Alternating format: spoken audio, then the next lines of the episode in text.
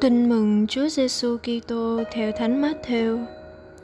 Khi ấy, Chúa Giêsu phán cùng các môn đệ rằng: Nếu anh em con lỗi phạm, hãy đi sửa dạy nó, riêng con và nó thôi.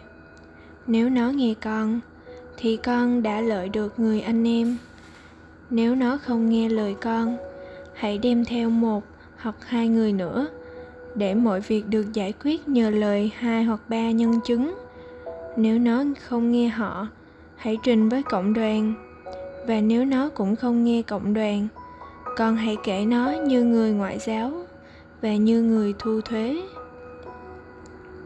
Thầy bảo thật các con, những gì các con cầm buộc dưới đất thì trên trời cũng cầm buộc, và những gì các con tháo gỡ dưới đất thì trên trời cũng tháo gỡ thầy cũng bảo thật các con, nếu hai người trong các con ở dưới đất mà hiệp lời cầu xin bất cứ điều gì, thì cha thầy đấng ngự trên trời sẽ ban cho họ điều đó.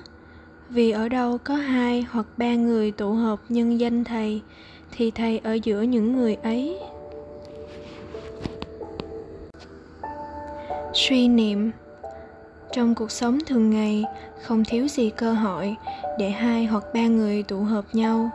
Có những cuộc gặp để bàn tính công việc làm ăn, có những cuộc gặp nói kết tình bằng hữu lâu ngày không gặp.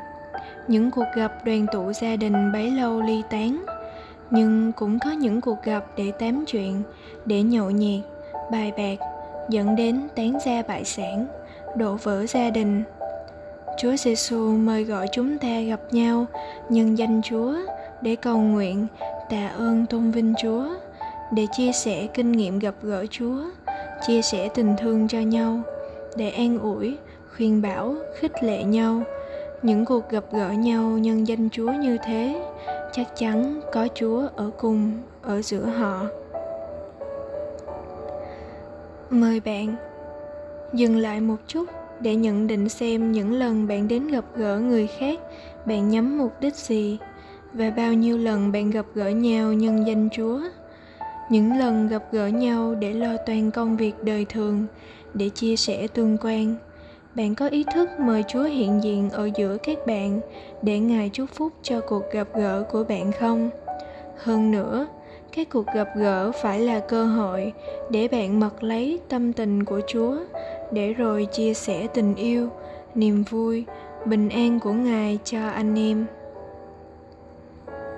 Sống lời chúa. Trước mỗi cuộc họp mặt bất cứ vì mục đích gì, bạn có thể thầm cầu nguyện trong lòng. Xin chúa hiện diện với chúng con. Cầu nguyện. Lạy chúa giêsu xin sự hiện diện của chúa là nguồn mạch sự khôn ngoan ơn can đảm và lòng yêu mến trong tâm hồn chúng con. Xin ngự trị và điều khiển trí ý, hành động và môi miệng chúng con.